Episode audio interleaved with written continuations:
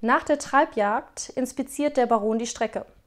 31 Fasane, 15 Rebhühner, 28 Hasen, eine Wildsau, ein Treiber.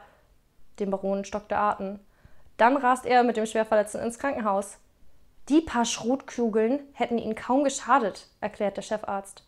Aber dass ihre Leute den Mann ausgenommen haben, wird er wohl kaum überleben.